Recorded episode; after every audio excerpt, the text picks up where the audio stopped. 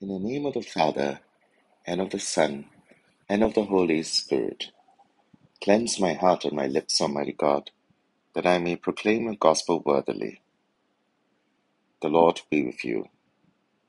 A reading from the Holy Gospel according to Matthew. When Jesus came to the region of Caesarea Philippi, he put this question to his disciples Who do people say the Son of Man is? And they said, Some say he is John the Baptist, some Elijah, and others Jeremiah, or one of the prophets. But you, he said, Who do you say I am? Then Simon Peter spoke up.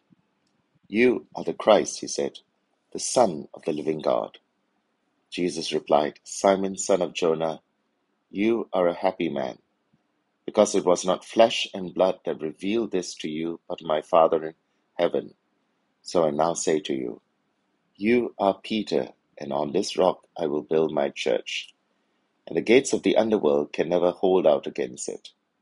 I will give you the keys of the kingdom of heaven. Whatever you bind on earth shall be considered bound in heaven, and whatever you loose on earth shall be considered loosed in heaven.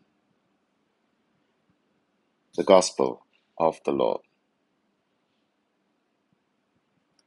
This feast focuses on an object, a piece of furniture, but more importantly, it focuses on the symbolic significance of that object, a wooden chair concealed within the gilded, resplendent reliquary, also shaped as a chair but framed with a sunburst like a monstrance.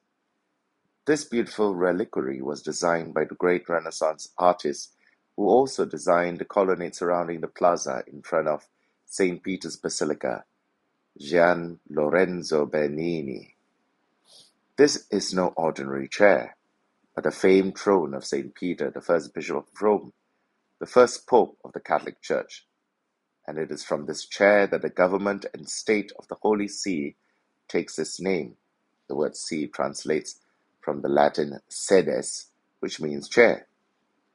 Pope Benedict XVI described the chair as a symbol of the special mission of Peter and his successors to tend Christ's flock, keeping it united in faith and in charity.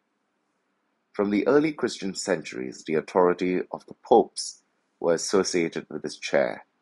For example, this is what the great Saint Jerome wrote I decided to consult the chair of Peter, where that faith is found exalted by the lips of an apostle, I now come to ask for nourishment for my soul there, where once I received the garment of Christ, I follow no leader save Christ. So I enter into communion with your beatitude, that is, with the chair of Peter.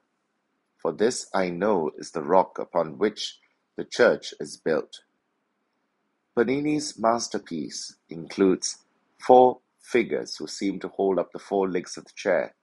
They are the four doctors of the church, two from the west, St. Augustine and St. Ambrose, and two from the east, St. John, St. John Chrysostom and St. Athanasius.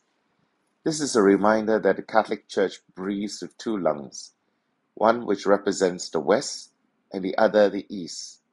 If one were to examine Bernini's work carefully, you would soon realize that the chair is not being held up by these four great bishops, but it is they who are being raised up by the chair which seems to be ascending to the heavens.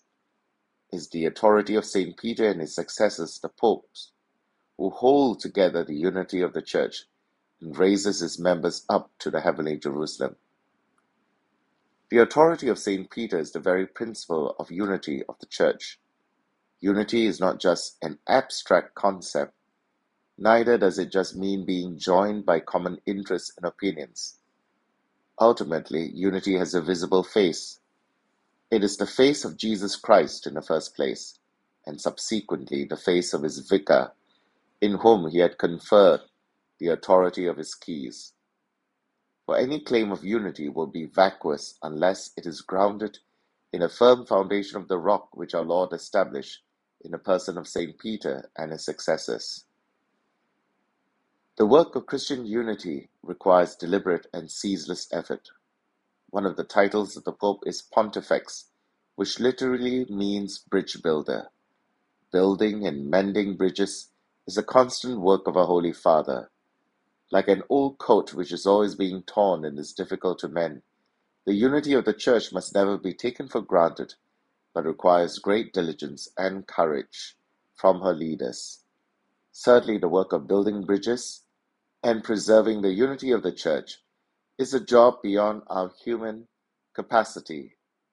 That is why the Holy Spirit is absolutely essential for the health of the church. The best illustration of this can be seen once again when we look at Bernini's great sculpture of the chair of St. Peter in the apse of St. Peter's Basilica.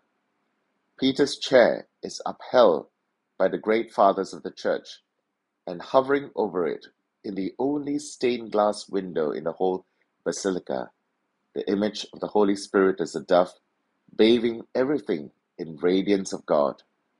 Without the Spirit's blazing light of grace, that chair would just remain an ordinary furniture, no more, no less. In the name of the Father, and of the Son, and of the Holy Spirit. Amen.